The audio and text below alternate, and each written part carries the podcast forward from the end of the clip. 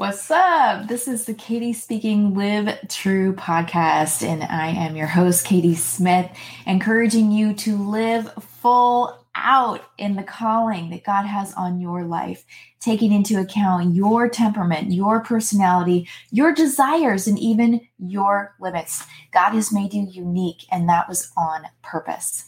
So um, I'm so excited to be with you today. I want to make sure that the audio is working. How's this? Can you hear me better now? really quickly. Sorry about that. All right, testing. There we go. All right, wonderful. I'm so excited to be with you. Um, so today is a interesting take. I don't usually talk about teen pregnancy, um, but in today's reading in my journal from seventh grade, way back in 1992, um, that was an issue that was coming up. And in yesterday's podcast, I was praying about a friend who was getting moved up into the high school youth group. And I was like, Lord, this isn't fair. She gets to be with my older BFF, um, Rachel Fox. She gets to be with Rachel in high school. I have to stay in junior high. Well, what I didn't know was that this friend who was getting moved up was actually at the age of 13 pregnant. And um, I didn't know that. I didn't find that out until much later. But, you know, sometimes when we're praying things and we're frustrated, we can't see the whole picture and we don't know what's going on.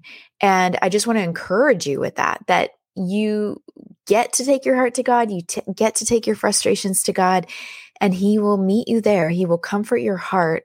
And later on, He might show you the why, but even if He doesn't show you the why, you can trust Him. So, without further ado, we're going to go ahead and jump right in. If you are following along in the book, Katie Seventh Grade Prayer Journal, let's just jump right to July 10th. And today's kind of funny, but also a little weird because I literally pray about everything. And that's what I want to inspire you to do as well. So, dear God, even though you know, today I went and got a haircut. Then Graham took me to McDonald's for lunch. Question, Lord, why do weird men look at me?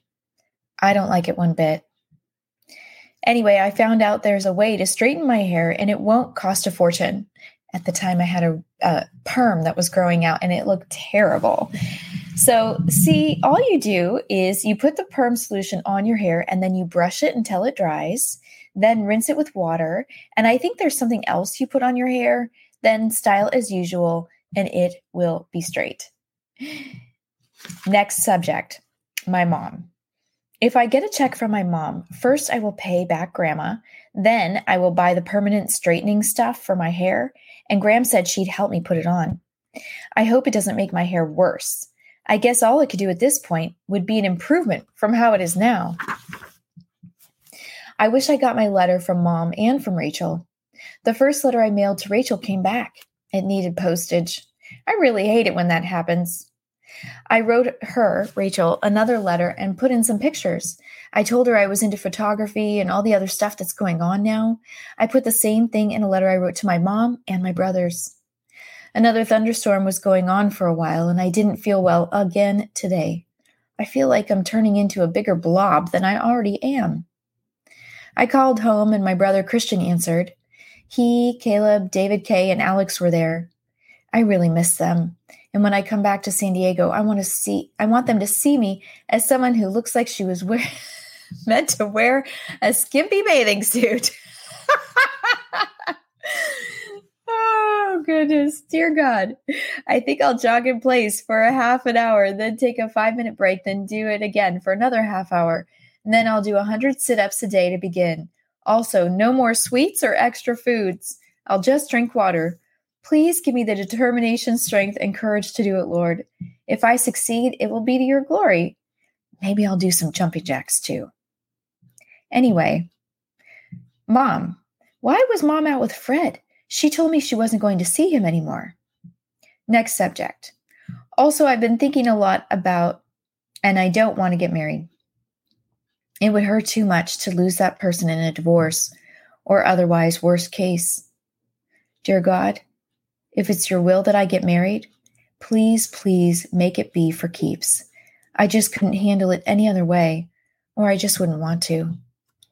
Oh Lord, I give you the burdens of my heart, all my fears, anxiety, dreams, wishes, sickness, weakness, doubts, even my sadness. And I lift up my joy to you to thank you for making me the person I am and the person I will be. Thank you for lifting these burdens, and I'll hopefully write more about that tomorrow. In Jesus' holy name I pray, to the Father, the Son, and the Holy Spirit, now and forever. Write you later. Amen. Hmm. So that was definitely all over the place, praying for my family, telling God about weird people that made me uncomfortable, praying for my own heart for the person I hope to become, still praying that, wondering why people were doing what they were doing. You can pour out your heart to God because He's always thinking about you. He wants to hear from you. Psalm 139, 1 through 18 says this O Lord, you have examined my heart, and you know everything about me. You know when I sit down or stand up. You know my thoughts even when I'm far away. You see me when I travel and when I rest at home. You know everything I do. You know what I'm going to say even before I say it, Lord. You go before me and follow me. You place your hand of blessing on my head. Such knowledge is too wonderful for me, too great for me to understand. I can never escape from your spirit. I can never get away from your presence. If I go up to heaven, you are there. If I go down to the grave, you are there. If I ride the wings of the morning, if I dwell by the farthest oceans, even there your hand will guide me and your strength will support me. I could ask the darkness to hide me and the light around me to become night. But even in darkness, I cannot hide from you. To you, the night shines as bright as day. Darkness and light are the same to you. You made all the delicate inner parts of my body, and you knit me together in my mother's womb. Thank you for making me so wonderfully complex. Your workmanship is marvelous. How well I know it. You watched me as I was being formed in utter seclusion even I was wo- even as I was woven together in the dark of the womb, you saw me before I was born. Every day of my life was recorded in your book. Every moment was laid out before a single day had passed.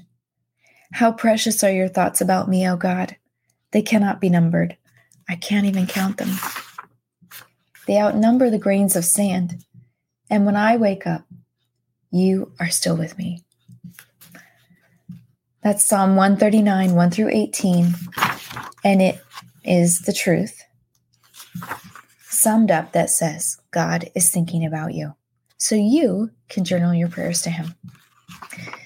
I hope that this has blessed you today. I would love to hear from you and see you in person. Uh, coming up, I have a couple of events that w- it would just be so much fun to see you at.